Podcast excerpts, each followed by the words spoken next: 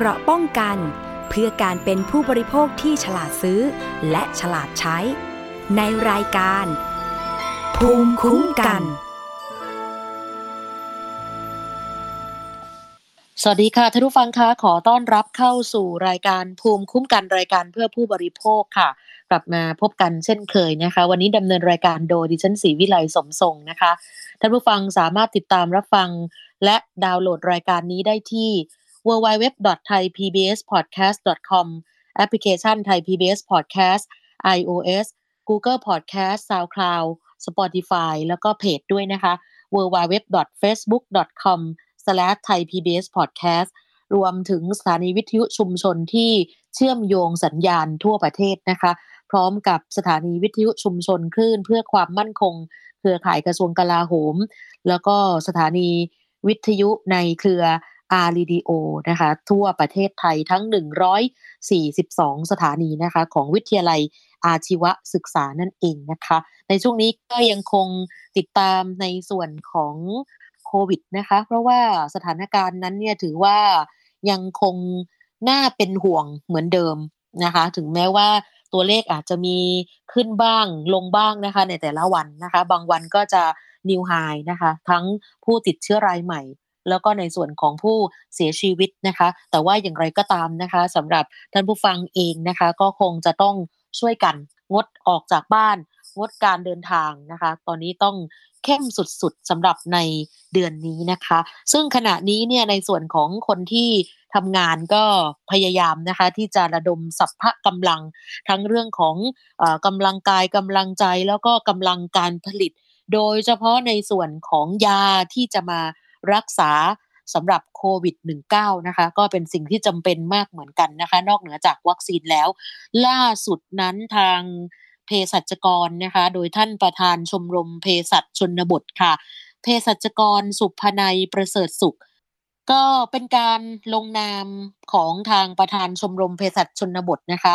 เป็นจดหมายเปิดผนึกถึงรัฐมนตรีว่าการกระทรวงสาธารณสุขนะคะ คุณอนุทินชาญวีรกูลลง นามถึงผู้บัญชาการฐานบก ผู้อำนวยการองค์การเภสัชกรรม แล้วก็เลขาธิการออยว่า ขอให้เร่งการผลิตยาฟาวิพิราเวีย เพื่อใช้อย่างเพียงพอสำหรับในประเทศไทยนะคะ ในจดหมายนั้นระบุด้วยนะคะว่าด้วยสถานการณ์การใช้ยาฟาวิพิราเวีย ในหน้างานของหน่วยบริการต่างๆ ทั่วประเทศนั้น ถือว่ามีความตึงตัวในการบริหารยา มีลักษณะเรียกว่า สัปดาห์ชนสัปดาห์แล้วก็คือใช้อย่างไม่เพียงพอนะคะ ซึ่งบ่อยครั้งหน่วยงานบริหารต่างๆ ต้องบริหารยาจากผู้ป่วยรายอื่นมาใช้ แล้วก็ไม่สามารถบริหารจัดการยาได้ ตามแนวทางการรักษาใหม่ ที่ให้ผู้ป่วยรับยาได้เร็วขึ้น เพื่อชะลอการเสียชีวิตได้ ซึ่งจะดำเนินการในลักษณะดังกล่าวได้ จึงจำเป็นต้องมียาสำรองเอาไว้ ในคลังเวชภัณฑ์อย่างเพียงพอเพื่อ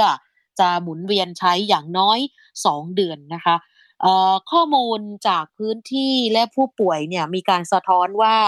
การได้รับยาฟาวิพิราเวียที่รวดเร็ว ตามคำสั่งการใช้ยาจากแพทย์นั้นเนี่ยจะช่วยทำให้ชะลอการเสียชีวิต แล้วก็เพิ่มคุณภาพชีวิตของผู้ป่วยได้อย่างชัดเจนนะคะ ทางชมรมเภสัชชนบทนั้นก็เลยได้เห็นถึงความจำเป็นเร่งด่วน แล้วก็ทราบว่า สำหรับบุคคลที่กล่าวมาเมื่อสักครู่ สามารถช่วยประชาชนให้เข้าถึงยาฟาวิพิราเวียตัวนี้ได้อย่างเพียงพอทั่วถึง แล้วก็เท่าเทียม ก็เลยขอเรียกร้องว่าให้องค์การเภสัชกรรม กองทัพบบก หรือแม้แต่ออยร่วมการดำเนินการเร่งด่วนภายในเดือนสิงหาคมนี้ ก็คือหนึ่งขอให้ออยโดยกองควบคุมยาในขั้นตอนการประกันคุณภาพยาจำนวน 3 รุ่นนะคะ ติดต่อกันก่อนใช้ผิดพันจริงนั้น ขอให้ปรับขั้นตอนรอการพิจารณาผลรายงานจากโรงงานผลิตยาขององค์การเภสัชกรรม จึงจะอนุญาตให้กระจายสู่ท้องตลาดได้ มาเป็นดำเนินการควบคู่ไปพร้อมกันได้ แล้วก็ขอให้องค์การเภสัชกรรมเร่งรัดกระบวนการผลิตยาฟิฟาวิพิราเวีย แทนการนำเข้าจากต่างประเทศ ขอให้องค์การเภสัชกรรมร่วมกับ กองทัพบก โดยโรงงานเภสัชกรรมทหาร ได้ผลิตยาฟาวิพิราเวียสำหรับผู้ป่วยในกรุงเทพปริมณฑลเป็นกรณีเร่งด่วนเฉพาะ แล้วก็เรียกร้องให้โรงงานผลิตยาในประเทศไทยที่มีศักยภาพ มาช่วยกันผลิตยาฟาวิพิราเวีย ให้กับองค์การเภสัชกรรมด้วย เพื่อว่าให้มียากระจายสู่หน่วยบริการและประชาชนได้อย่างน้อย เดือนละ 30 ล้านเม็ด หรือประมาณ 1 ล้านเม็ดต่อวัน แล้วก็เรียกร้องเพิ่มเติมว่า ขอให้องค์การเภสัชกรรมยังคงการผลิตยาที่ผลิตแต่เพียงผู้เดียว อย่างเช่น ยาสำหรับผู้ป่วย HIV ซึ่งเป็นยาผู้ป่วยจำเป็นที่ต้องใช้อย่างต่อเนื่อง กรณีองค์การเภสัชกรรมยืนยันว่าจะผลิตยาฟาวิพิราเวีย ด้วยศักยภาพของตัวเองอย่างเดิมออย่างเต็มที่ แล้วก็เลือกหยุดหรือชะลอการผลิตยา บางรายการแทนนะคะนี่เป็นจดหมายเปิดผนึกนะคะเกี่ยวกับขอให้เร่งรัดการดำเนินการผลิตยาฟาวิพิราเวียเพื่อใช้อย่างเพียงพอในประเทศไทยนะคะที่ทางประธานชมรมเภสัชชนบทนั้น ได้ส่งจดหมายถึงหน่วยงานที่เกี่ยวข้องนะคะ ซึ่งทางองค์การเภสัชกรรมก็ ตอบรับโดยทันทีนะคะสำหรับในเรื่องนี้ท่านผู้อำนวยการองค์การเภสัชกรรมค่ะนายแพทย์วิทูลด่านวิบูลก็บอกว่าขณะนี้องค์การเภสัชกรรมนั้น ได้ริเริ่มผลิตยาฟาวิพิราเวีย ที่มาจากการวิจัยพัฒนาและผลิตเอง ซึ่งได้รับการขึ้นทะเบียนจากสำนักงงานคณะกรรมการอาหารและยาหรืออยแล้ว เมื่อวันที่ 13 กรกฎาคม 2564 ภายใต้ชื่อฟาเวีย 200 มิลลิกรัมต่อเม็ด แล้วก็ได้มีการปรับแผนการขยายการผลิตเพิ่ม เพื่อลดการจัดหาจากต่างประเทศค่ะ ในเดือนสิงหาคมนี้จะมีการดำเนินการผลิตแบบบรรจุแผงจำนวน 2.5 ล้านเม็ด แล้วก็จะเพิ่มการผลิตแบบบรรจุใส่ขวดด้วยค่ะ ซึ่งคาดว่าจะได้รับอนุมัติแบบบรรจุขวดนะคะ จาก ออยภายในเดือนสิงหาคมนี้เช่นกัน ส่วนในเดือนกันยายนนั้นจะสามารถผลิตยาฟาวิพิราเวียได้จำนวน 23 ล้านเม็ด แล้วก็ตั้งแต่เดือนตุลาคม 2564 เป็นต้นไป จะสามารถผลิตยาฟาวิพิราเวียได้ไม่น้อยกว่า 40 ล้านเม็ดต่อเดือนนะคะ ขณะนี้ทางองค์การเภสัชกรรมได้มีการบริหารจัดการ แล้วก็ปรับการสำรองยาฟาวิพิราเวีย ให้สอดคล้องกับสถานการณ์ความรุนแรงของการระบาดโรคโควิด -19 ในประเทศอยู่ตลอดเวลา ทั้งนี้ยาทั้งหมดนั้นจะมีการจัดสรรให้กับโรงพยาบาลต่างๆ ตามการบริหารจัดการของศูนย์ปฏิบัติการฉุกเฉินด้านการแพทย์ และสาธารณสุข โดยกลุ่มภารกิจสำรอง เวชภัณฑ์ และส่งกำลังบำรุง แล้วก็องค์การจะเป็นผู้ดำเนินการจัดส่งกระจายไปให้กับโรงพยาบาลต่อไปนะคะ ส่วนด้านรองผู้อำนวยการองค์การเภสัชกรรม ด้านการผลิตยานะคะ ดรเภสัชกรหญิงมุกดาวันประกอบไวทยกิจก็บอกว่าขณะนี้เนี่ยมีแผนจะผลิตยาฟาวิพิราเวียที่โรงงานทั้งสองแห่งเลยค่ะ ซึ่งผลิตได้แล้วในโรงงานที่ถนนพระราม6กั กับโรงงานผลิตยาขององค์การเภสัชกรรมเองที่คลองสิบธัญบุรีปทุมธานี คาดว่าจะเปิดสายการผลิตที่ 5 ในเดือนกันยายนนี้ ก็จะมีศักยภาพสามารถผลิตยาได้ถึง 2,000 ล้านเม็ดต่อปีเลยทีเดียว คือเดือนหนึ่งเนี่ยจะไม่น้อยกว่า 160 ล้านเม็ดต่อเดือนนะคะพร้อมจะนำมาปรับใช้สำหรับการขยายกำลังการผลิตยาฟาวิพิราเวียได้ ถ้ามีความต้องการเพิ่มขึ้นนะคะ ในส่วนของการผลิตยาที่ใช้ในการรักษาโรคเรื้อรังอื่น ๆนะคะ อย่างเช่นที่ต้องผลิตอยู่สำหรับโรงงานผลิตยาขององค์การเภสัชกรรมก็คือ ในส่วนของยาพวกรักษาโรคเบาหวาน ยารักษาโรคความดันโลหิตสูง หรือจะเป็นยาลดไขมัน ที่องค์การเภสัชกรรมนั้นได้ดำเนินการผลิตอยู่ ปัจจุบันมีความต้องการใช้เพิ่มขึ้นด้วยนะคะ แล้วก็ กำลังการผลิตบางส่วนนั้นก็นำมาปรับใช้สำหรับการผลิตยาฟาวิพิราเวีย ซึ่งขณะนี้ก็จะทำการประสานกับทางออยแล้วก็ผู้ผลิตในประเทศเพื่อร่วมมือกันผลิต แล้วก็ให้ผู้ป่วยโรคเรื้อรังเนี่ยได้มียาใช้อย่างต่อเนื่องนะคะ ในส่วนของการจัดหามาจากต่างประเทศนั้นเนี่ยเห็นบอกว่าในช่วงเดือนกรกฎาคมที่ผ่านมานะคะ ได้มีการจัดหาเข้ามาแล้ว จำนวน 13 ล้านเม็ดแล้วก็เดือนสิงหาคมนั้นจะมาเพิ่มอีก 43.1 ล้านเม็ดด้วยกันนะคะ นี่คือเป็นการเร่งแบบเต็มที่แล้วนะคะสำหรับในเรื่องของการผลิตยา เพราะฉะนั้นในการจัดสรรยา การจัดสรรวัคซีนนะทั้งวัคซีนที่ซื้อมา หรือจะเป็นวัคซีนบริจาคนะคะ ล่าสุดนั้นทางรองนายกรัฐมนตรี และรัฐมนตรีว่าการกระทรวงสาธารณสุข คุณอนุทินชาญวิริกุลก็ ตอบคำถามชัดเจนนะคะ ว่าขณะนี้เนี่ยมีการจัดสรรอย่างเป็นธรรมนะคะ แล้วก็ที่สำคัญคือเราจะได้เห็นภาพบุคลากรทางการแพทย์นะคะคนที่ทำงานด่านหน้าเนี่ยค่อนข้างจะทำงานหนักมากนะคะ ก็แน่นอนละ่ะจะมีความอ่อนล้ากันกันบ้างแล้วนะคะ แต่ว่าก็ต้องส่งกำลังใจ คือตอนนี้เนี่ยในมุมในมุมที่ประชาชนรับทราบก็คือว่ารู้ว่าบุคลากรนั้นไม่พอ นะคนไม่พอทีนี้ก็ต้องมีการบริหารจัดการให้สมดุลกันนะคะสำหรับในส่วนของทั้งเรื่องยาเรื่องวัคซีนแล้วก็สำหรับคนนะคะสำหรับยาฟาวิพิราเวียนั้นเนี่ยในประเทศไทยเรามีการขึ้นทะเบียนเพื่อใช้รักษาโรคไข้หวัดใหญ่ แต่ว่ามันเป็นยาต้านไวรัสที่ออกฤทธิ์กว้าง ก็เลยเอามาใช้กับโรคติดเชื้อไวรัสอื่น ๆ ได้ด้วยนะคะ ไม่ว่าจะเป็นโควิด -19 ที่ใช้ในปัจจุบัน หรือว่าจะเป็นโรคปวดข้อยุงลายที่คุณกุญย่านั่นเองนะคะ การใช้ยาตัวนี้กับผู้ป่วยโควิด ปัจจุบันคุณหมอก็จะใช้โดยคนที่เริ่มมีอาการนะคะ แต่ไม่แนะนำให้ใช้กับคนที่ยังไม่มีอาการ หรือเอามากินเพื่อป้องกันโรค อันนี้ยังไม่แนะนำนะคะสำหรับ ฟาวิพิราเวีย ซึ่งก็เป็นดุลยพินิษของแพทย์ที่จะเริ่มใช้ยาตัวนี้กับผู้ติดเชื้อที่ไม่มีอาการบางราย หมายถึงว่าคนที่มีปัจจัยเสี่ยงต่อการเป็นโรคที่รุนแรง อย่างเช่นมีอายุมาก เป็นเบาหวานหรือว่าเป็นโรคอ้วนเหล่านี้เป็นต้นนะคะ หรือแม้ว่าอาจจะไม่มีปัจจัยเสี่ยง แต่ว่ามีแนวโน้มที่จะมีความรุนแรงของโรคมากขึ้น ก็สามารถใช้ยาตัวนี้ได้ ในทันทีนะคะ ฟาวิพิราเวียเป็นยาที่สำคัญใช้ในการต้านไวรัสโคโรนา 2019 เพราะฉะนั้นจำเป็นอย่างยิ่งนะคะที่ต้องใช้อย่างสมเหตุสมผลก็คือว่าเมื่อใช้แล้วต้องมีข้อบ่งชี้เท่านั้น ถ้าหากว่านำมาใช้เกินความจำเป็นก็จะส่งเสริมการดื้อยา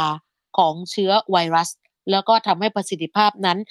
ลดลงแน่นอนนะคะสำหรับ เรื่องของการใช้ยานะคะ คือต้องรอบครอบมากๆนะคะ เพราะนั้นเนี่ยบางบางท่านเนี่ยอาจจะไม่เข้าใจหรือว่าอยากจะใครที่มีอาการอะไรอย่างเงี้ยนะคะ ก็กินได้อะไรอย่างเงี้ยหรือว่ากินป้องกันจริง ๆ ก็ต้องอยู่ในความดูแลของแพทย์นะคะ ซึ่งตอนนี้เนี่ยถามว่าขาดแคลนไหมก็ไม่ได้ขาดแคลนนะก่อนหน้านี้เราก็สั่งเข้ามา แต่ว่าหลังจากนั้นเนี่ยเราสามารถผลิตได้เองนะคะ ก็นี่นะคะอย่างที่รายงานข่าวไปเมื่อสักครู่นะคะ เขาก็จะมีการเพิ่มกำลังการผลิตกันอย่างเต็มกำลังเลยทีเดียวในในขณะนี้นะคะ ซึ่งข้อมูลล่าสุดนั้นตอนนี้นะคะเขาจะเร่งผลิตให้ได้ เฉพาะเดือนนี้เนี่ยวันละ 1 ล้านเม็ดทีเดียวนะคะ ก็ถือว่าค่อนข้างจะเยอะแล้วก็ที่สำคัญก็คือว่าผู้ป่วยเองก็รออยู่นะคะ นี่คือสิ่งที่ณขณะนี้เนี่ยบางท่านนั้นคิดว่าเอ๊ะ จะมาถึงคิวของเราเมื่อไหร่เพราะว่ามันใกล้ตัวเข้ามานะคะ ใกล้ตัวเข้ามาสำหรับคนที่มีอาการอย่างเงี้ยค่ะแต่ไม่ทราบ อันนี้ต้องมีการตรวจเชิงรุกก่อน แล้วก็คุณหมอเนี่ยมีความเห็นก่อนว่าคุณนั้นติดเชื้อแล้วจริง ๆนะคะ ยาฟาวิพิราเวียร์จริง ๆ เนี่ยมีการค้นพบในบริษัทเอกชนของญี่ปุ่นนะคะ ซึ่งเราได้รับอนุมัติเออไม่ใช่เราเนี่ยนำเข้ามานะคะ ตอนนั้นเนี่ย ญี่ปุ่นเขาคิดค้นขึ้นมาโดยบริษัท Fujifilm Toyama Chemical ค่ะ แล้วก็ใช้เป็นยารักษาไข้หวัดใหญ่นะคะ ทีนี้พอหลังจากที่โควิดระบาดนี่นะคะ หลายพื้นที่ก็รู้สึกว่าอู้ต้องการมันหายากมากนะคะ แล้วก็หลังจากนั้นก็เราได้ซื้อมานะคะ แล้วก็สั่งเข้ามาโดยตลอดนะคะ แต่เพราะว่าพอมาถึงช่วงสองสามเดือนที่ผ่านมานี่นะคะ องค์การเภสัชกรรมก็สามารถผลิตได้เอง นี่ค่ะ เป็นสิ่งที่ที่มีความภาคภูมิใจนะคะ ตอนนี้เนี่ยผู้ป่วยที่มีอาการระดับสีเขียวนะคะจริง ๆ แล้วกว่าจะได้รับยาฟาวิพิราเวียเนี่ย ก็ต้องเข้าเกณฑ์การประเมินของคุณหมอก่อนนะคะ ต้องคุณหมอประเมินว่าผู้ป่วยท่านนั้นเนี่ยมีปริมาณไวรัสในร่างกายมากกว่าผู้อื่น แล้วก็เสี่ยงต่อการลุกลามของโรค ซึ่งเชื่อว่ากลุ่มคนเหล่านี้ถ้าหากว่าได้รับยาตั้งแต่แรกแล้วก็รักษาต่อเนื่อง เป็นระยะเวลาสัก5ถึง10 วัน ก็จะช่วยป้องกันไม่ให้อาการมันสุดลง จนกลายเป็นผู้ป่วยระดับสีเหลืองหรือว่าสีแดงนะคะ ทีนี้ตอนนี้เนี่ยเขายังไม่แนะนำให้คนที่ยังไม่มีอาการนะคะได้ใช้ยกเว้นคนที่มีโรคร่วมอย่างที่บอกไปเมื่อสักครู่ หรือว่าอาจจะมีปัจจัยเสี่ยงที่สำคัญ นะคะ โดยให้เหตุผลว่ายังมีข้อมูลสนับสนุนทางวิชาการไม่เพียงพอที่ยืนยันถึงประโยชน์ของการใช้ยาโดยเร็วตั้งแต่ยังไม่มีอาการ คือผู้ติดเชื้อโควิดส่วนใหญ่ที่ไม่มีอาการเนี่ยนะคะ เขาบอกว่ามักจะหายจากโรคได้ โดยไม่จำเป็นต้องใช้ยาต้านไวรัส คือท่านหากจะนำมาใช้เนี่ยก็ต้องดำเนินการในลักษณะของการศึกษาวิจัยที่เป็นไปตามหลักการปฏิบัติการ วิจัยทางคลินิกที่ดีก่อนนะคะ ไม่ใช่ว่าเอามาใช้แบบสุ่มสี่สุ่มห้านะคะ ซึ่งก็ถ้าถ้าใช้กันแบบนี้เนี่ย มันก็ค่อนข้างจะน่าน่ากลัวอย่างที่บอกนะคะว่า อาจจะเกิดการดื้อยาได้นะคะสำหรับคนที่รู้สึกว่าเอออยากกินอยากหายอยากกินป้องกันทั้งๆทที่ตัวเองนั้นเนี่ยติดเชื้อแต่ไม่มีอาการ หรือยังไม่ติดเชื้อนะคะ หลายคนก็อาจจะอยากกินอะไรพวกนี้นะคะ อันนี้ก็ก็ไม่ได้นะ แล้วก็ที่สำคัญคือ ไปซื้อมาเองก็ไม่ได้ค่ะออยเตือนแล้วนะคะ ห้ามซื้อยาฟาวิพิราเวียมากินเองโดยเด็ดขาดไม่ใช่อะไร กลัวว่าจะเจอยาปลอมค่ะ ซึ่งล่าสุดนั้นท่านรองเลขาธิการคณะกรรมการอาหารและยาหรือออยค่ะ คุณหมอสุรโชคต่างวิวัฒน์ก็บอกว่าล่าสุดนั้นมีข่าวว่าตัวยาฟาวิพิราเวียเนี่ยมีขายโดยไม่ได้รับอนุญาต ก็เตือนค่ะว่าอย่าไปซื้อมากิน เพราะว่าอาจจะได้รับยาปลอมที่ไม่มีตัวยาสำคัญอยู่เลยแม้แต่น้อย เหมือนกับที่มีข่าวเรื่องของคนผลิตฟ้าทลายโจรนะคะ ฟ้าทลายโจรหายากมากเลยวัตถุดิบช่วงนี้ก็เลยไปเอาบอระเพ็ดมาบดบดแล้วก็ใส่แคปซูลเอามาขายนะคะ ขายกันมาตั้งนานแล้ว สุดท้ายก็โดนจับอยู่ดีนะคะ หรือว่าได้รับยาที่ไม่มีคุณภาพมาตรฐานก็ทำให้เสียโอกาสในการรักษา แล้วก็ อาจได้รับอันตรายจากสารปนเปื้อนได้นะคะ รวมถึงออยเตือนนะคะ ใครที่ชอบซื้อยาผ่านอินเทอร์เน็ตนะคะ อาจจะไม่ได้รับคำแนะนำที่ถูกต้องในการเข้าถึงยา ซึ่งปัจจุบันนี้เนี่ยนะคะ มีผู้ป่วยที่ได้รับการวินิจฉัยว่าติดเชื้อโควิด -19 แล้ว แล้วก็เข้ารับการรักษาในระบบที่รัฐจัดเตรียมไว้ให้แล้ว ก็จะได้รับยาตัวนี้โดยไม่มีค่าใช้จ่ายนะคะ ยาฟาวิพิราเวียจริง เป็นยาควบคุมพิเศษนะคะที่ต้องสั่งจ่ายกับต้องอยู่ภายใต้การดูแลของแพทย์เท่านั้น ก็เลยจำเป็นต้องติดตามอาการข้างเคียงของมันด้วยนะคะแล้วก็ดูผลการรักษาระหว่างการใช้ยาตัวนี้ ในการใช้สำหรับผู้ป่วยบางกลุ่มเนี่ยก็จำเป็นต้องคำนึงถึงประโยชน์ แล้วก็ดูความเสี่ยงจากผลข้างเคียงที่จะตามมา โดยเฉพาะในหญิงตั้งครรภ์ นะที่มีการพูดกันอยู่ตลอดเวลา แล้วก็ต้องใช้ยาอย่างต่อเนื่องตามคำแนะนำการใช้ยาที่ไม่ถูกต้องเนี่ยเดี๋ยวทำให้เกิดเชื้อมันดื้อยาอย่างที่บอก แล้วก็ส่งผลให้ใช้ยาไม่ได้ผลเมื่อเกิดการติดเชื้อเป็นเหตุให้ผู้ป่วยอาจจะเสียชีวิตได้ในที่สุดนะคะ ด้วยสถานการณ์การแพร่ระบาดอย่างหนักตอนนี้ ก็ส่งผลให้คนที่ไม่หวังดี มาหลอกขายยาให้กับประชาชนนะคะ นั่นคือการลักลอบเอายาของผู้ป่วยมาขาย หรือบางรายก็เจตนาปลอม ให้เชื่อว่าเป็นยาฟาวิพิราเวีย หลอกขายตามเน็ตซึ่งการกระทำแบบนี้เป็นการกระทำที่ผิดกฎหมายนะคะ ถ้าใครสงสัยว่าไอตัวยาฟาวิพิราเวียที่เราได้รับเนี่ย เอ๊ะเป็นยาปลอมหรือเปล่า ก็สามารถสอบถามแล้วก็แจ้งเบาะแสไปที่สายด่วนออยได้เลยนะคะหนึ่งห้าห้าหกค่ะ อย่าปล่อย ให้เอ่อเรียกว่าให้ลอยนวลนนะสำหรับคนกลุ่มนี้ เพราะว่าไม่งั้นเนี่ยก็จะปราบกันไม่หมดค่ะ แล้วก็จะสวยโอกาสในช่วงที่เอ่อคนกำลังอ่อนแอกำลังกลัวกำลังอยากจะเรียกอะไรอะได้ยา คือบางท่านเนี่ยอาจจะไม่ป่วยหรอกแต่ว่าคนใกล้ตัวใกล้ชิดเนี่ยพวกนี้นะคะ อาจจะป่วย แล้วก็คิดว่าถ้าซื้อมากินป้องกันเนี่ย คงจะหายหรือว่าคงจะไม่ติดอะไรพวกนี้นะคะ ไม่ได้ค่ะ เพราะนั้นเนี่ยอย่า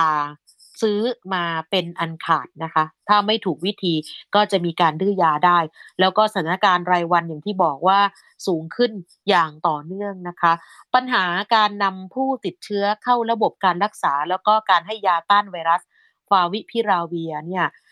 มันกลายเป็นข้อกังขา หลังพบว่าการตรวจหาเชื้อเชิงรุกด้วยการใช้ ATK บางแห่ง ก็มีการนำยาตัวนี้ไปแจก ให้กับผู้ที่มีอาการ แล้วรายงานผลการตรวจที่เชื่อว่าติดแล้ว อย่างเช่นมีการระบุจุดชัดเจนนะคะว่าคือจุดตรวจที่ศูนย์ราชการแจ้งวัฒนะ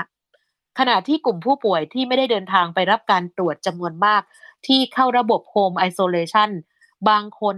กลับยังไม่ได้รับยาฟาวิพิราเวียเลย ทั้งปัญหาการผลิตยาที่ไม่เพียงพอกับผู้ป่วย จนเกิดปัญหาการรอยา แล้วก็สุดท้ายทำให้กลายเป็นคำถามว่า แท้จริงแล้วเนี่ย ไอตัวยาฟาวิพิราเวียร์เนี่ย มันต้องใช้ยังไงกับผู้ป่วยโควิด -19 นะคะ ผู้ป่วยคนหนึ่งที่รักษาตัวแบบ Home Isolation รายหนึ่งนะคะ ตอบคำถามกับผู้สื่อข่าวไทย PBS ออนไลน์ว่า เขาไม่เคยได้รับยา ฟาวิพิราเวียร์เลย หลังจากเป็นผู้ป่วยติดเชื้อตั้งแต่ช่วง 21 เดือนกรกฎาคม จนถึงล่าสุด 4 สิงหาคม อาการเกือบจะหายดีแล้ว ส่วนใหญ่ก็กินฟ้าทลายโจรกับยาตำรับอื่นที่รักษาตามอาการ อย่างเช่น พวกยาแก้ไอบ้าง ยาแก้ตัวร้อนก็มี แล้วก็มีการดื่มน้ำสมุนไพรด้วยนะคะแน่นอนผู้ป่วยคนนี้ยอมรับว่ายาที่ส่งมาให้เนี่ย ไม่มีเอกสารอ้างอิงใด ๆ เป็นแค่แผงแคปซูล แล้วก็ไม่รู้ว่ามันใช่ยาฟาวิพิลาเวียหรือเปล่า เพราะว่าหลังจากมีการนำยาดังกล่าวมาให้เนี่ยนะคะ มีคนโทรมาบอกว่า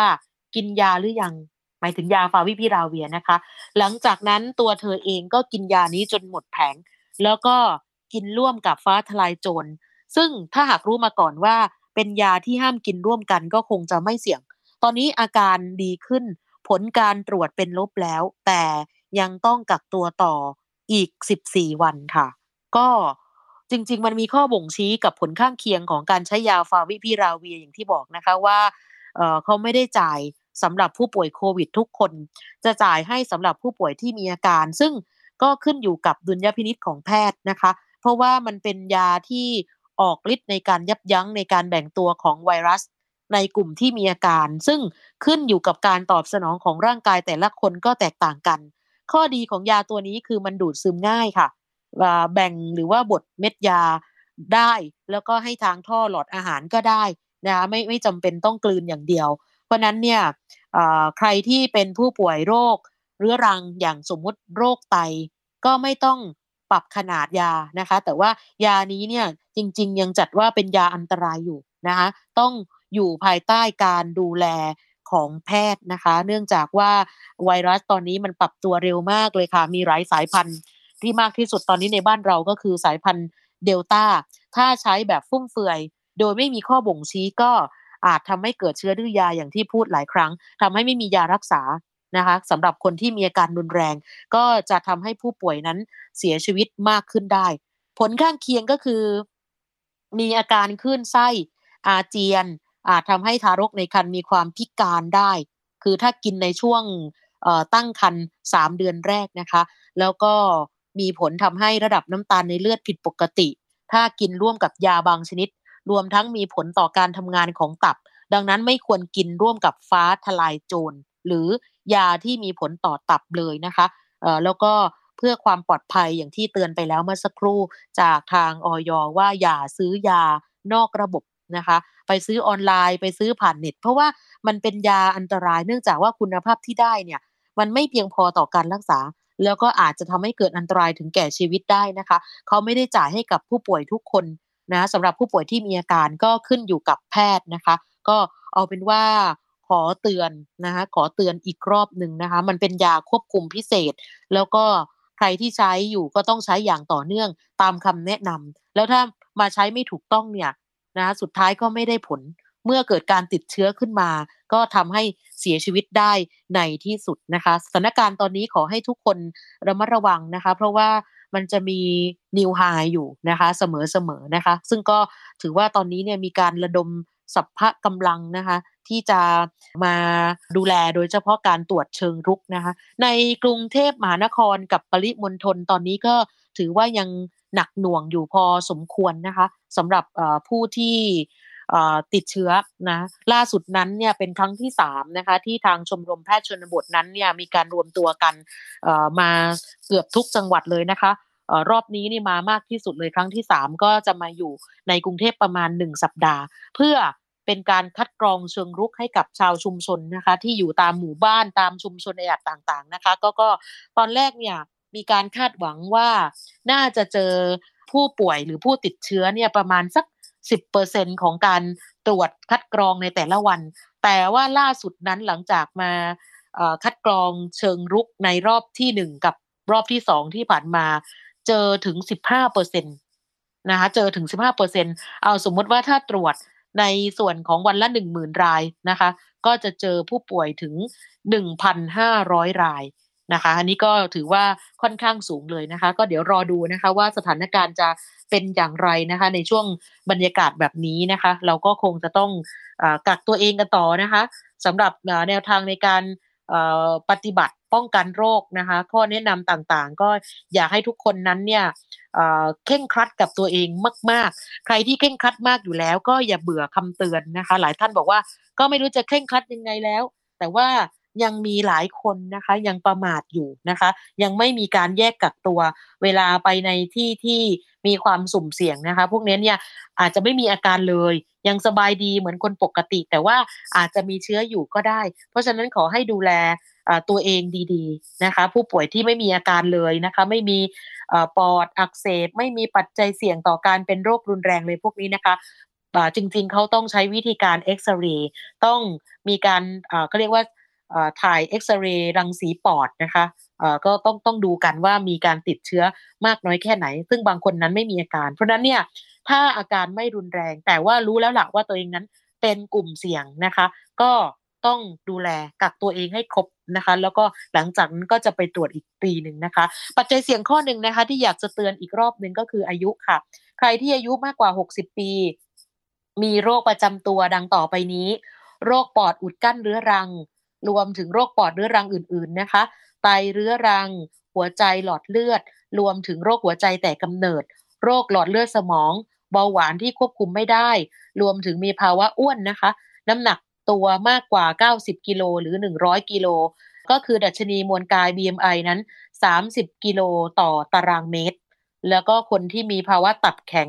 ภาวะภูมิคุ้มกันต่ำผู้ป่วยที่ไม่มีปัจจัยเสี่ยง แต่มีแนวโน้มที่จะมีความรุนแรงของโรคมากขึ้น แนะนำให้รักษาตัวในโรงพยาบาล กลุ่มนี้ไม่ควรรักษาตัวเองอยู่ที่บ้านหรือว่าโฮมไอโซเลชันนะคะต้องต้องอยู่ในโรงพยาบาลนะคะต้องเข้าระบบค่ะนับตั้งแต่เริ่มมีอาการหรือว่าจนกว่าอาการจะดีขึ้นนะคะ แล้วก็ถ้าอยู่โรงพยาบาลแล้วสัก 14 วันก็กลับไปกักตัวต่อที่บ้านนะคะ ก็อยากให้มีการดูแลตัวเองแบบนี้นะคะ อย่าคิดว่าไม่เป็นอะไร เพราะว่าตอนนี้เนี่ยบางท่านนั้นบอกว่า ไม่มีอาการไม่เป็นอะไร แต่ว่าหลังจากนั้นเนี่ยก็จะมีการอาการสุดในวันถัดๆไปก็มีนะคะณนะขณะนี้เนาะที่คุณหมอบอกมานะคะ ก็อยากจะฝากความห่วงใยไปยังทุกท่านค่ะ เราจะพักกันสักครู่นะคะ เดี๋ยวกลับมาในช่วงหน้ากันต่อค่ะ เกราะป้องกัน เพื่อการเป็นผู้บริโภคที่ฉลาดซื้อ และฉลาดใช้ ในรายการ ภูมิคุ้มกัน ไทย PBS Podcast เปิดรับผู้ผลิตอิสระ เสนอโครงการผลิตพอดแคสต์ เพื่อใช้เสน่ห์ของเสียง เล่าเรื่องสามประเภท ประเภทเศรษฐกิจ อาชีพ วาระปากท้อง ประเภทรายการเด็ก ประเภทสารคดีประกอบเสียง ละครวิทยุ ละครเพลง ฟังรายละเอียดโครงการวันที่ 10 สิงหาคม 2564 เวลา 13 นาฬิกา ผ่านระบบออนไลน์ ลงทะเบียนได้ที่ www.thaipbspodcast.com ตั้งแต่วันนี้ถึง 9 สิงหาคม 2564 และส่งผลงานได้จนถึงวันที่ 3 กันยายน 2564สอบถามเพิ่มเติมโทร 02 790 2663 ร่วมสร้างผลงานสื่อเสียงด้วยกันกับเรา แล้วพบกันนะคะ เพียงแค่มีสมาร์ทโฟน ก็ฟังได้ไทย PBS ดิจิทัล Radio สถานีวิทยุดิจิทัลจากไทย PBS เพิ่มช่องทางง่าย ๆ ให้คุณได้ฟังรายการดีๆ ทั้งสดและย้อนหลัง ผ่านแอปพลิเคชันไทย PBS Radio หรือ World Wide Web Thai PBS Radio com Thai PBS Digital Radio Infotainment for all แค่ฟังความคิดก็ดังขึ้น เต็มอิ่งทั้งความรู้และความสนุกกับไทย PBS Podcast อาหารเนี่ยมันจะมีสัญญะทางการเมืองเนี่ยซ่อนอยู่ มีเจ้าหญิงแสนสวยพระองค์หนึ่งถูกสาปให้เป็นโรคซึมเศร้า คำนี้มันมีความหมายมากคำว่า winter of something เนี่ยฤดูหนาวของอะไรก็ตามเนี่ยมันจะมีเหตุการณ์ในประวัติศาสตร์ที่มันจะถูกใช้คำว่า winter เนี่ยตลอดเวลา ทางการจีนออกมาเปิดเผยนะคะว่าประชาชนที่เป็นผู้ใหญ่ประมาณครึ่งหนึ่งของทั้งประเทศอะมีน้ำหนักเกินแล้วก็เป็นโรคอ้วน ตอบโจทย์ทุกไลฟ์สไตล์ ตั้งแต่มีโควิดเนี่ย Apple สร้างสรรค์ feature เพื่อให้มันสอดคล้องกับโควิดเลย ผมจะนำมาเล่าใน EP นี้เนี่ย คือเกี่ยวกับค่ายกักกันเอาช์วิทซ์ในประเทศโปแลนด์ ฟังได้ทุกที่ทุกเวลาทุกช่องทาง ค้นหาคำว่าไทย PBS Podcast หรือที่เว็บไซต์ www.thaipbspodcast.com อัปเดตสถานการณ์รอบโลก ประเทศจีนนี่เราทราบกันดีนะคะว่าเป็นประเทศที่จะมีปัญหาเรื่องความสมดุลของประชากร คนที่ได้รับความสนใจจากวิกฤตในครั้งนี้ก็คือนายกรัฐมนตรีนิวซีแลนด์เรื่องราวสีสันจากต่างแดน ก็มีช่อง YouTube เป็นของตัวเองใช้ชื่อว่าครัวคุณยาย รายชื่อของคุณหมอพยาบาล แล้วก็นักวิทยาศาสตร์จำนวนไม่น้อยอยู่ในรายชื่อผู้ทรงอิทธิพลนะ รัฐบาลของไต้หวันเนี่ยกำลังพิจารณา เพื่อเปิดการท่องเที่ยวครั้งใหม่ หน้าต่างโลก โดยทีมข่าวต่างประเทศไทย PBS ทุกวันจันทร์ถึงศุกร์ 12นาฬิกา ทางไทย PBS Radio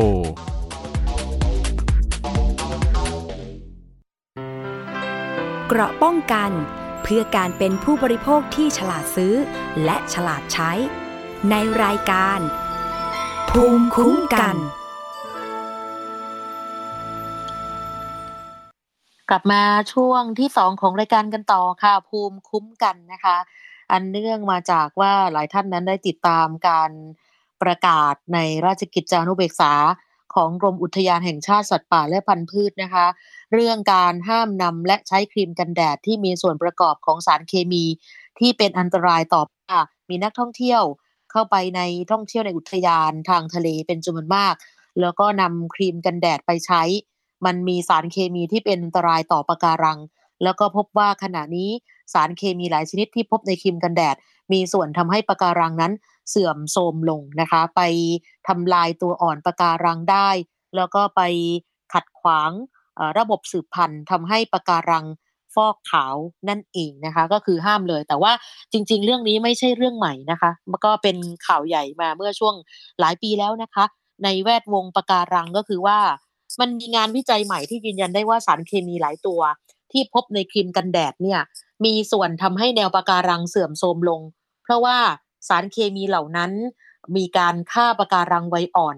จะไปทำลาย DNA จนปะการังไม่ขยายพันธุ์แล้วก็ยังทำให้ปะการังนั้นเกิดการฟอกขาวด้วยนะคะ นั่นหมายความว่าเราทุกคนที่ใช้ครีมกันแดดยามไปเที่ยวทะเลเนี่ย มีส่วนทำลายปะการังด้วยนะคะ มีงานวิจัยชิ้นหนึ่งนะคะ ที่เปิดตัวออกมาเมื่อ สักประมาณหลายปีที่แล้วนะคะ5-6ปีละ ในช่วงที่กำลังเกิดปรากฏการฟอกขาวระดับโลกครั้งใหญ่ที่สุดนะคะ แล้วก็สร้างความเสียหายกับปะการังทั่วโลก โดยเฉพาะที่ออสเตรเลีย ก็เลยเกิดคำถามสำคัญว่า มนุษย์เนี่ยจะช่วยปะการังปรับตัวกับสภาพการเปลี่ยนแปลงภูมิอากาศได้อย่างไรบ้าง คือเหมือนกับว่าทุกคนที่เป็นนักท่องเที่ยวกำลังไปซ้ำเติมแนวปะการังที่กำลังอ่อนแอ แบบปางตายอยู่แล้วนะคะงานวิจัยชิ้นนี้ยืนยันว่า สารเคมีบางชนิดที่ใช้ในครีมกันแดด มีส่วนทำให้ปะการังเสื่อมโทรมลงได้จริง เพราะว่ามันไปฆ่าตัวอ่อนปะการัง ไปขัดขวางระบบสืบพันธุ์นะคะ แล้วก็นักวิจัยมีการประมาณว่าทุกปี จะมีครีมกันแดดมากถึง 14,000 ตัน ที่นักท่องเที่ยวใช้ถูกชะล้างลงสู่แนวปะการังในทะเล แล้วก็นอกจากนี้ ยังมีครีมและเครื่องสำอางเป็นจำนวนมากค่ะปนเปื้อนออกมากับท่อระบายน้ำหลังจากที่เราชำระล้างร่างกาย แล้วก็คาดกันว่าอาจจะมีปะการังมากถึง1ใน10ของโลกที่กำลังถูกคุกคามด้วยสารเคมีเหล่านี้ เพราะว่าแนวปะการังส่วนใหญ่ จะเป็นแหล่งท่องเที่ยวทางทะเลสำคัญที่มีกิจกรรมของมนุษย์นะคะสารเคมีทั้งหมด 4 ชนิดค่ะที่นักวิจัยพบว่า ฆ่าปะการัง และก็ทำให้ปะการังฟอกขาวได้นะคะ นั่นคือ Oxybenzone นะคะตัวนี้หรือว่าชื่อว่า Benzophenone 3 หรือว่าย่อๆว่า BP3 นะคะ อีกตัวหนึ่งชื่อว่า Octinoxate นะคะ แล้วก็อีกตัวชื่อว่า 4MBC แล้วก็ตัวสุดท้ายที่เป็นวัตถุกันเสียที่ทำให้ปะการังฟอกขาว นั่นคือชื่อว่า Beauty Paraben เนี่ยค่ะตัวร้ายที่สุดเลยนะคะสำหรับอ๋อตัวที่ร้ายที่สุดคือ BP3 นะคะออกซิเบนโซนตัวนี้เนี่ยจะไปรบกวนระบบการสืบพันธุ์ทำให้ตัวอ่อนปะการัง โตแบบผิดรูป หรือว่าพิการแล้วก็ตายไปเลยนะคะ นอกจากนั้นแล้วตัวออกซิบิโซนที่ว่านี้เนี่ยนะคะ เป็นส่วนผสมที่ใช้กันแพร่หลายในผิดพันธุ์ครีมกันแดดกว่า 3,500 ยี่ห้อทั่วโลก ซึ่งบางคนอาจจะบอกว่าหูทะเลตั้งกว้างใหญ่ ครีมกันแดดแค่นิดหน่อยเอง จากนักท่องเที่ยว ดูแล้วไม่น่าจะไปสร้างปัญหาได้ แต่ว่าสิ่งที่งานวิจัยค้นพบก็คือว่าสารเคมีแม้ว่าจะมีปริมาณเพียงน้อยนิดนะคะ แค่หนึ่งหยดต่อสระน้ำมาตรฐานหกสระนี่นะคะเขาบอกว่าส่งผลกระทบต่อปะการังแล้ว ผลการตรวจค่าความเข้มข้นของสารตัวที่ชื่อว่าออกซิเบนโซนนี่นะคะ ตามแนวปะการังที่ฮาวาย รอบเกาะ นะคะของฮาวายพบว่ามีความเข้มข้นอยู่ระหว่าง 800 ถึง 19,000 พาสต่อทิลเลียนนะคะแล้วก็หมายความว่าความเข้มข้นของมันตามแหล่งท่องเที่ยวหลายแห่ง ในปัจจุบันนั้นสูงกว่าระดับปลอดภัยไปมาก แล้วก็กำลังส่งผลร้ายแรงต่อแนวปะการังในระยะยาวนะคะ ซึ่งก่อนหน้านี้เมื่อหลายปีที่แล้วเนี่ยเขามีการจัดประชุมปะการังนานาชาติกันนะคะ ปรากฏว่า มีการประกาศออกมาจากสมาชิกวุฒิสภาของรัฐฮาวาย ในประเทศสหรัฐอเมริกานะคะ บอกว่าจะมีการผลักดันกฎหมายว่า ห้ามใช้ครีมกันแดดที่มีส่วนผสมของตัวออกซิเบนโซนในรัฐฮาวายเลยนะคะ นี่เป็นการปกป้องระบบนิเวศทางทะเล เพราะว่าทุกคนรู้ว่าทะเลก็คือสิ่งแวดล้อมที่เป็นหัวใจสำคัญของอุตสาหกรรมการท่องเที่ยว และการพัฒนาเศรษฐกิจ เพราะฉะนั้นการยกเลิกการใช้สารเคมีที่เป็นอันตรายต่อปะการังกับสัตว์ทะเลอื่น ๆ เป็นสิ่งที่ถูกต้องแล้ว แล้วก็ถือว่าเป็นภารกิจเร่งด่วนที่ต้องผลักดันนะคะสำหรับในทุกๆประเทศรวมถึงบ้านเรานะคะ ตอนนี้ก็มีการประกาศในราชกิจจานุเบกษาเรียบร้อยแล้วนะคะ เพราะฉะนั้นการรับรู้เกี่ยวกับผลกระทบของครีมกันแดดที่มีส่วนผสมของสารที่ว่านี้ ตอนนี้จริง ๆ ยังอยู่ในวงจำกัดนะคะ แต่ว่า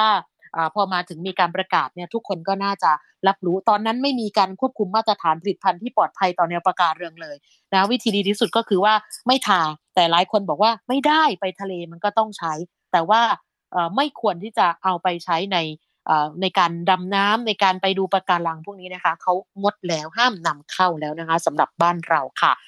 ช่วงนี้จะไปช่วงดรแก้วกันนะคะ เดี๋ยวไปฟังคิดก่อนเชื่อกันก่อนนะคะ แล้วก็กลับมาลากันในช่วงสุดท้ายค่ะ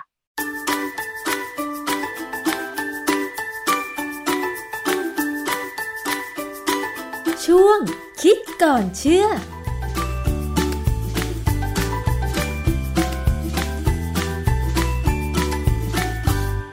พบกับช่วงคิดก่อนเชื่อกับดรแก้วกังสดานนภัย นักพิษวิทยากับดิฉันชนาทิพไพรพงษ์เช่นเคยนะคะ เราจะนำงานวิจัยวิทยาศาสตร์มาพูดคุยกันค่ะ ซึ่งวันนี้เราจะคุยถึงเรื่องของพฤติกรรมมนุษย์ที่เปลี่ยนแปลงไปหลังจากเกิดการระบาดของโควิด -19 หลาย ๆ อย่างนะคะ คุณผู้ฟังล่ะคะ มีพฤติกรรมอะไรที่เปลี่ยนแปลงไปบ้าง อย่างแรกที่เราเห็นเห็นกันก็คือว่า เราใส่หน้ากากอนามัยทุกครั้งที่ออกจากบ้าน เราล้างมือด้วยสบู่บ่อยๆทำให้มือเราสะอาดขึ้นใช่ไหมคะคุณผู้ฟัง แต่ทีนี้จะมีงานวิจัยอะไรที่เขาเก็บรวบรวมมาตั้งแต่ มีการระบาดของโควิด -19 ถึงพฤติกรรมที่เปลี่ยนแปลงไปอีกบ้าง ต้องมาฟังกับอาจารย์แก้วค่ะ อาจารย์คะ มีงานวิจัยอะไรบ้างคะ คือ เมื่อมีโควิดแล้วเนี่ยนะผมก็เดาอยู่เหมือนกันแหละ จะต้องมีนักมนุษยวิทยาหรือว่าทางด้านโซเชียลไซน์หรือว่าสังคมวิทยาเนี่ยเขาคงต้องทำวิจัยบ้างว่า พฤติกรรมมนุษย์เปลี่ยนไปยังไงบ้าง ผมก็ไปค้นในเว็บไซต์ของ PubMed PubMed เนี่ยเป็นเว็บไซต์ใหญ่มากของ National Library of Medicine เป็นองค์กรของรัฐบาลอเมริกันนะฮะคนที่ทำงานวิจัยทางด้านวิทยาศาสตร์ต่างๆเนี่ยมักจะนิยมเข้า PubMed เพราะว่าพับเมดจะให้หัวข้อเรื่อง บางครั้งก็ให้ตัวบทความจริง ๆ ด้วยนะแต่ว่าถ้าบางบทความเนี่ยเขาไม่ให้เรา เราก็อาจจะเห็นแอบสแตรกแต่มันก็มีช่องทางนะที่เราจะหาตัวจริงของบทความได้ ซึ่งอันนี้เป็นเรื่องที่ผมสอนนักศึกษาอยู่ว่าสมัยที่เรียนยังสอนอยู่นะสอนว่าควรจะเข้าไปหาที่ตรงไหน ซึ่งมันมีมันมีทริคของมันนะฮะทีนี้ในกรณีของพฤติกรรมของมนุษย์ที่เปลี่ยนไปในช่วงโควิดเนี่ย ผมก็ เซิร์ชดูปรากฏว่ามันมีข้อมูลว่าอย่างมีอย่างน้อย3,700กว่าเรื่อง แค่ปีเดียวผ่านไปเนี่ย หลาย ๆ เรื่องเนี่ยตีพิมพ์ในวารสารลั่นเสร็จซึ่งเป็นวารสารทางการแพทย์ที่คนนิยมนะเพราะว่าเป็นการตีพิมพ์ที่ยากมาก บทความที่จะลงเนี่ย ผมก็อ่านดูแล้ว ผมก็พยายามมาค้นดูข้อมูลในเว็บไซต์ของคนไทยแม้กระทั่งของฝรั่งบางเว็บเนี่ยว่าโดยส่วนรวมแล้วเนี่ย มันมีเรื่องอะไรบ้างที่คนมนุษย์เนี่ยเปลี่ยน พฤติกรรมไป อย่างที่เมื่อกี้เราบอกว่าที่น้ำบอกว่า ใส่หน้ากากอนามัย เออใส่หน้ากากนะล้างมือบ่อยๆมีก็มีระยะห่างระหว่างบุคคล เราที่เรียกว่า personal distancing อะไรเงี้ย จริง ๆ เนี่ยสิ่งหนึ่งที่คนไทยควรจะต้องทำให้ได้นะ เพื่อจะลดความเสี่ยงก็คือการพูดเรื่องไร้สาระให้น้อยลงอืมบางคนเนี่ย เจอหน้าใครก็ชวนคุย คือก็เป็นคนที่มีเขาเรียกว่ามีมนุษยสัมพันธ์ดีนะฮะ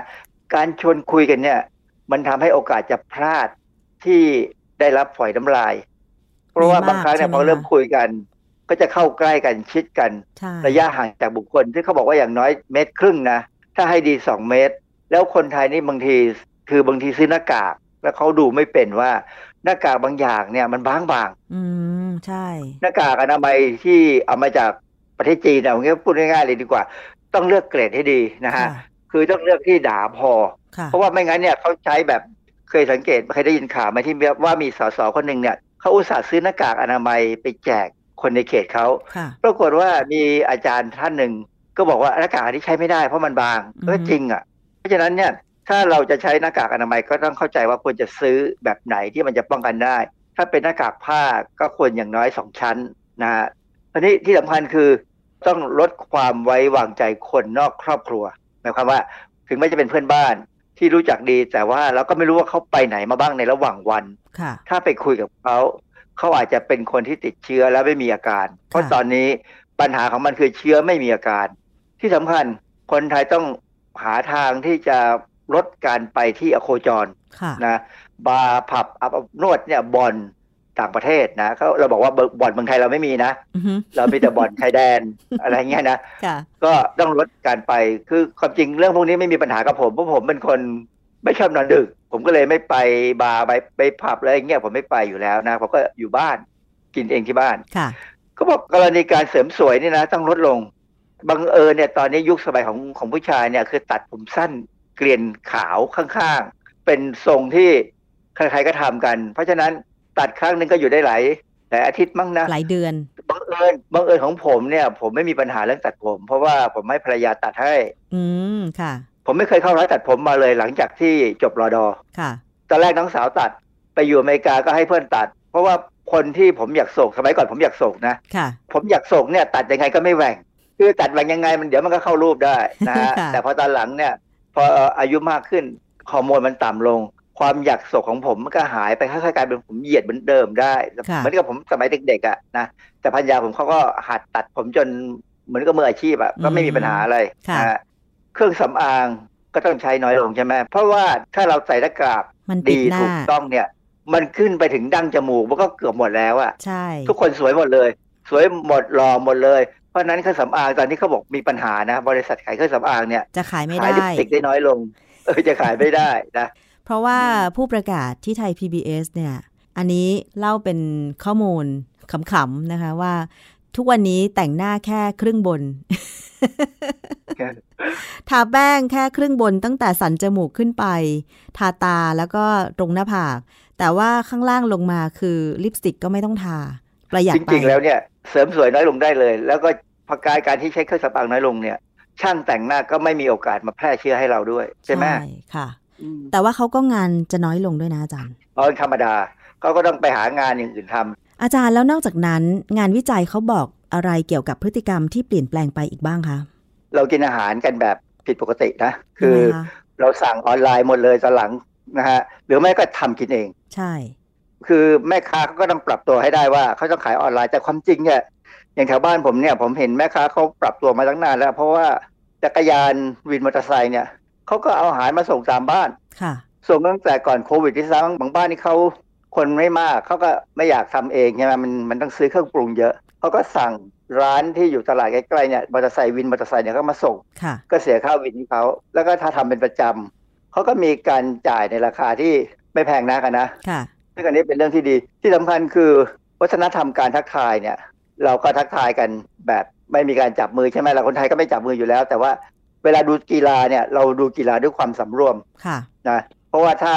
ส่งเสียงมากไปถ้าใส่หน้ากากดูกีฬาเนี่ย มันจะรู้สึกเหนื่อย ดูกีฬาก็เหนื่อยนะใช่ทีนี้ผมเพิ่งดูทีวีเห็นเขาเห็นอย่างทีมคนในเมืองลอนดอนที่เขา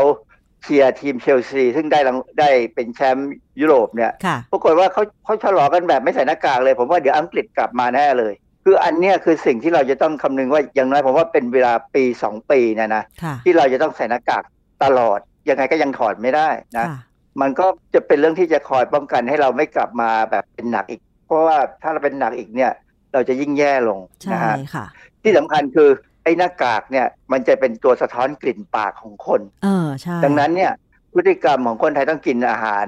รสจัดที่กลิ่นรสจัดหรือกลิ่นแรงก็ถ้ากินอย่างนั้นน่ะต้องแปรงฟันทุกครั้งหลังอาหารเพราะ ใช่ไม่งั้นตัวเองจะลำบากใช่ เพราะว่าอาหารไทยอย่างเช่น ส้มตำปูปลาร้า หรือผัดสตออะไรอย่างเงี้ย หรือผัดชะอมอย่างเงี้ยอาจารย์โอ้โห เวลากินนี่ขนาดตัวเองยังรับไม่ค่อยได้เลยนะอาจารย์นะใช่เพราะฉะนั้นต้องต้องแปรงฟันให้บ่อยขึ้น ก็ซึ่งก็จะเป็นพฤติกรรมที่ดีที่หมอฟันเขาพยายามสอนเราอยู่อยู่ตลอดเวลาอยู่แล้วนะว่าให้แปรงฟันหลังอาหารนะฮะที่สำคัญคือเงินต้องเก็บต้องเก็บเลย เพราะว่ามันคงจะ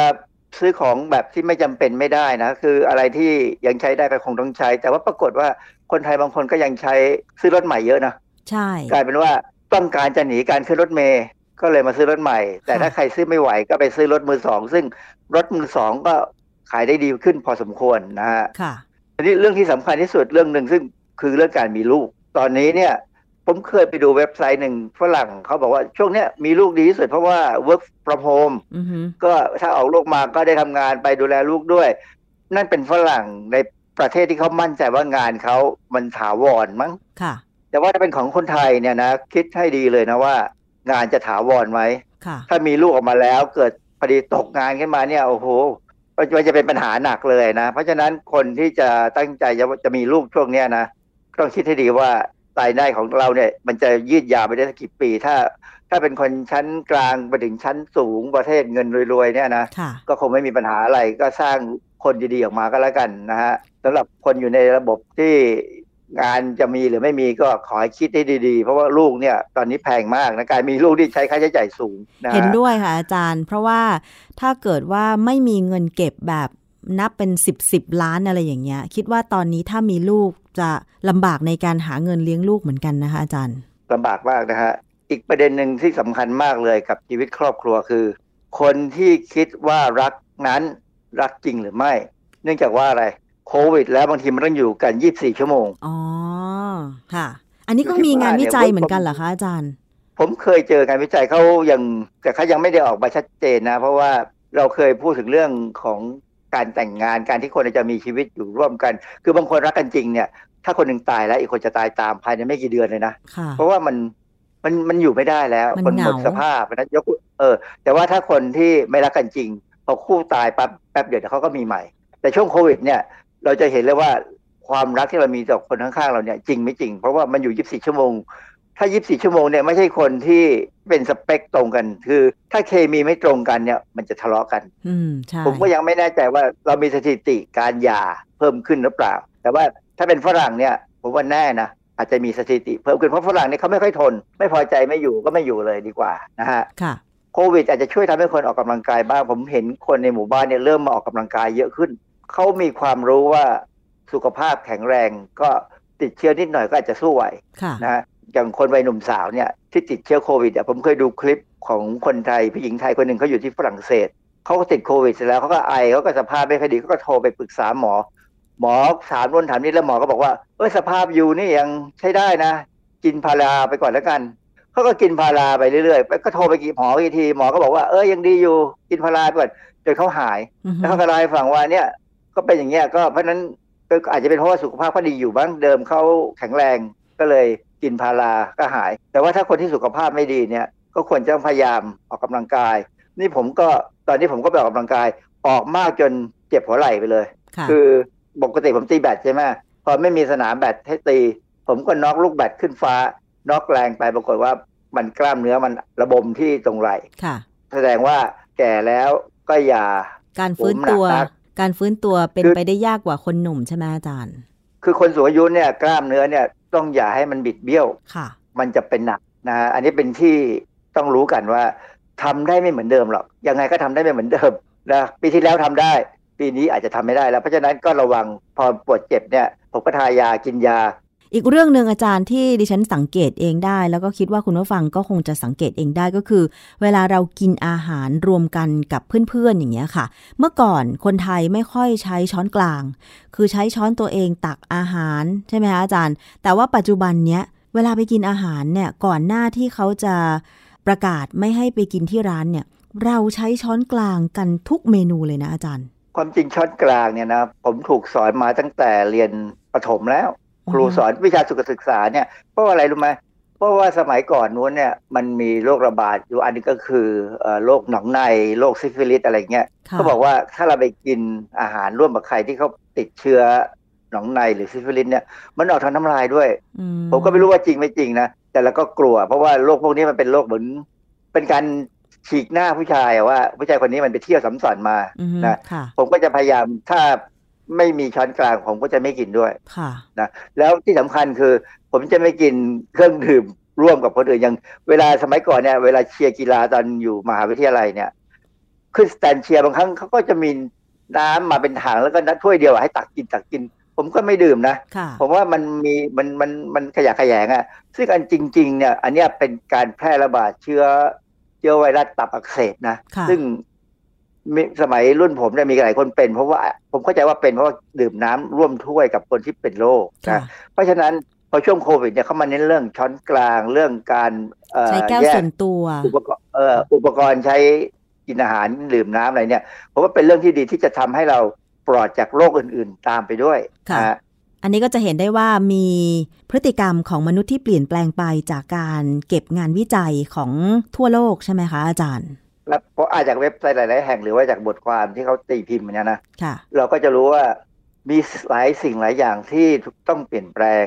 และมันจะต้องเปลี่ยนตลอดไปด้วย เพราะว่าโควิดนี่มันเป็นโรคตัวอย่างที่เริ่มเข้ามาแล้วเขายังมีนักวิทยาศาสตร์บางท่านเนี่ยกังวลว่ามันจะมีไวรัสบางตัวที่มันจะมาใหม่อีกนะฮะเขากำลังมองว่ามันเกิดจากการเปลี่ยนแปลงสภาพสภาวะของโลกด้วย โลกเราร้อนขึ้นค่ะปีนี้ร้อนมากนะ ใช่เรากลางวันนี่เราร้อนผิดปกติ อย่างเช่นเดือนพฤษภาคมเนี่ย ซึ่งไม่ควรจะร้อนแล้วเนี่ยปรากฏว่ามันร้อนมากกว่าเมษาอะไรอย่างเงี้ยนะค่ะ เพราะฉะนั้นเชื้อโรคหรือว่าแมลงหรืออะไรพาหะของการนำโรคเนี่ย มันจะเริ่มพัฒนาตัว ซึ่งเรื่องแบบเนี้ยเป็นเรื่องที่น่ากลัวค่ะ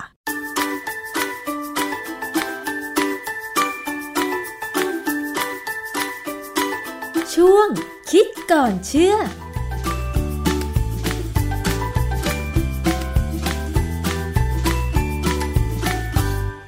ค่ะ ช่วงคิดก่อนเชื่อกับอาจารย์ดรแก้วกังสดานอัมภัยนะคะ วันนี้ก็หมดเวลาแล้วนะคะสำหรับรายการของเราค่ะ กลับมาเจอกันใหม่